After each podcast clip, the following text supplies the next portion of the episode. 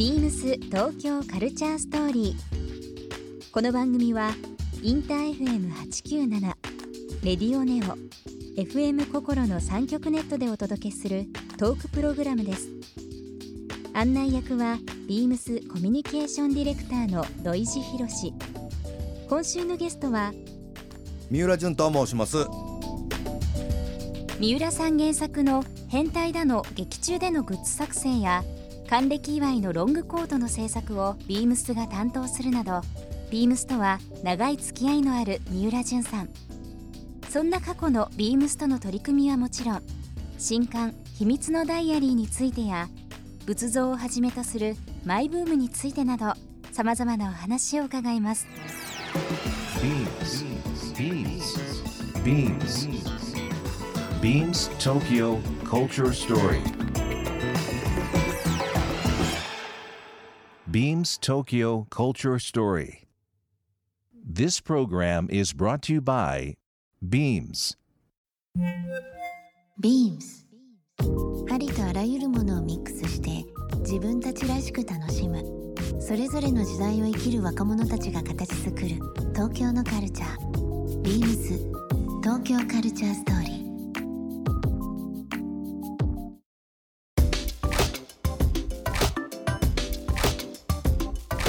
あのー冒頭にですねお話しさせていただきましたが、えー、と3月入ってちょうど10日ですかね、らあのー来週になりますかね、はい。文藝春秋の方から「秘密のダイアリー」という本を、これね、えー出されるということで、えっと今でも連載してるんですけど、ん。もう随分経週刊文春のあの文春のねですよね。人生エロエロっていう人生エねロエロ、ええ。うん、これの4巻目なんですよそれ、4巻目、はい、実を言うと。はい、で2巻まではされど人生エロエロとかタイトルをしていたんだけども、うん。いかんせん本屋で取りにくいという声をうん、頻繁に聞く、聞いたからまあそこはまああの親心としてええ。取りやすいのがいいだろうとと、いうことで秘密のダイアリーにしてあるだけでえエロエロです。中身は一緒ですは。い。中身そうしかも今回いきなり文庫なんでえ、はい、で今まで80本入れてたのをええ。100本入ってますんで 100話ですよ、100話の。ええ、100話って相当ですよそれ、ですね。ええ。まあ、だから今まで本屋のコーナーも、はい。その観音小説とかじゃないですけども、そういったところに置かれてたものが割とこう、タイトルも買って、俺のねまた官能じゃないもんで、うん、まず立たない。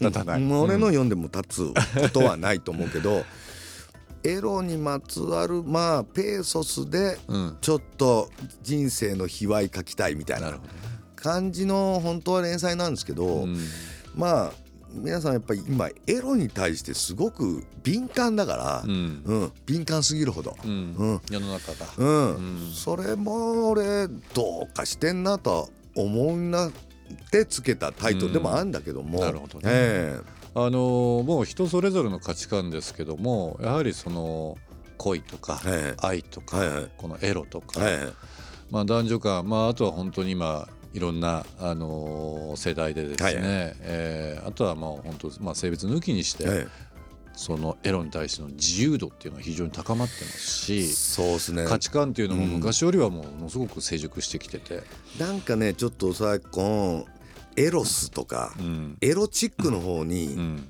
おしゃれに転化してないかと思って、うん。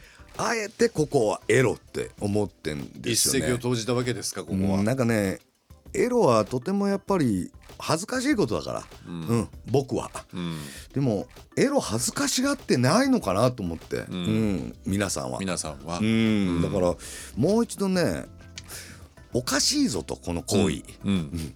この行為のにしゃれこいでる場合じゃないぞというのはちょっと問いたいとこなんですけどね。あのこのしかもですよその「週刊文春」はい。でずっと連載されてて、その文藝春秋社まあ本当にあの「週刊文春」をはじめいろんなもの出されてます。まあ去年ちょうど「週刊文春」えー、ビームスはい。号というのも出させていただいたこともありましたしね、はいい、ろんな形で注目してますけどもなんかこうその100話、えー、まあこれから発売になりますしちょうど表紙今これ、えー、とサンプルみたいな形で持ってきていただいている中にはこれ田中美咲さん田の中美咲さんはねそのイラストレ前の、ーターね。うん前の本、はい。そのシリーズの前の本からあのお頼みして、うん。その前は和田誠さんがはい。表紙を書いていただいてたんで、もう文春の表紙をね、はい。ずっとされてたはい。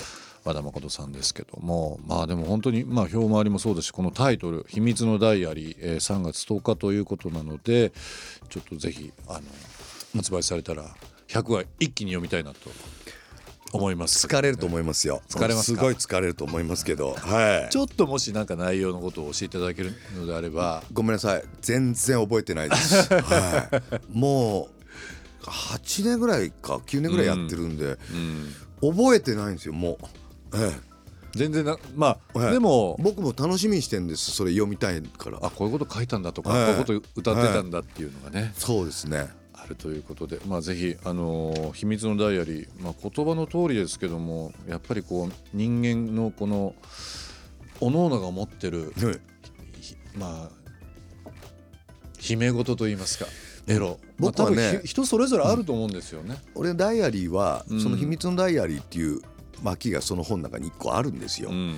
それはね僕ずっと日記をつけてて、はい、うん、割とちっちゃい頃から。えー。日記すごいつけるの好きだったんですけど中学校までつけてきた時に、うん。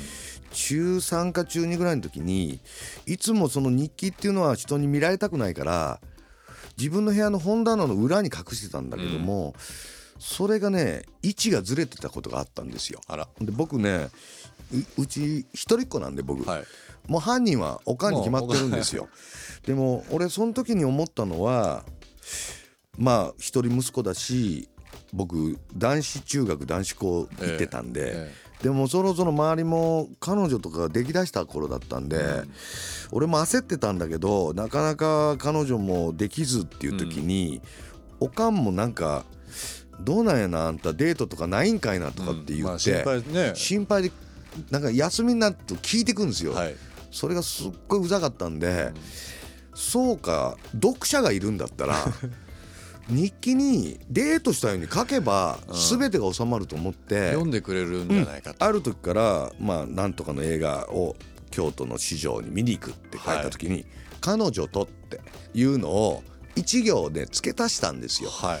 それからねもうおかんはすっかりあの「どうなんやなあんた彼女とかいんのかいな」って聞いてこなくなったから僕この頃から読者を意識しては今の現在にいたんですけど全て僕のやってたことって見せ前で、見せる前提でものを書いてるんで、嘘ではないんだけどまあ、ちゃんと対象がいるという。持分っているんですよね。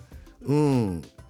そんな感じです。夢があるね、はい。なんかいい話ですね。いや盛るってねやっぱりサービスなんですよ、ううん。ん相手への。だから今正直なことを言い過ぎててみんな、うんうんうん。やっぱり人へのサービスの盛りが僕はね少ないような気がするから。ね。ええぜひともこれ読んでねええ。こいつここの話ここ持ってるなっていうのはね ちょっと気づいていただきたいなと。まあ文春、えー文庫からの発売ということで、えー3月10日ですね。ぜひちょっとその、皆が多分共感できる、はい。ストーリーそれぞれあるんじゃないかなという部分ありがとうございます。よぜひご覧になって願いただければなと思います。ビームス東京カルチャーストーリー。番組では皆様からのメッセージをお待ちしています。メールアドレスは beams897 アットマークインター FM.jp ツイッターはハッシュタグ beams897 ハッシュタグ beams 東京カルチャーストーリーをつけてつぶやいてください。またもう一度お聞きになりたい方はラジコラジオクラウドでチェックできますビームス東京カルチャーストーリー明日もお楽しみに BEAMS ビームス大宮ショップマネージャーの村山大輔です。ビームス大宮では3月6日から3月16日までブリーフィングのアイテムを一度にご覧いただけるイベントを開催します。通常取り扱いのないモデルをはじめ、定番人気モデルのスリーウェイバッグを筆頭に、ショルダーバッグ、トートバッグ、クラッチバッグなど多機能なモデルが豊富に揃います。ぜひこの機会にご来店ください。ビームス東京カルチャーストーリー。ビームス東京カルチャーストーリー This program was brought to you by Beams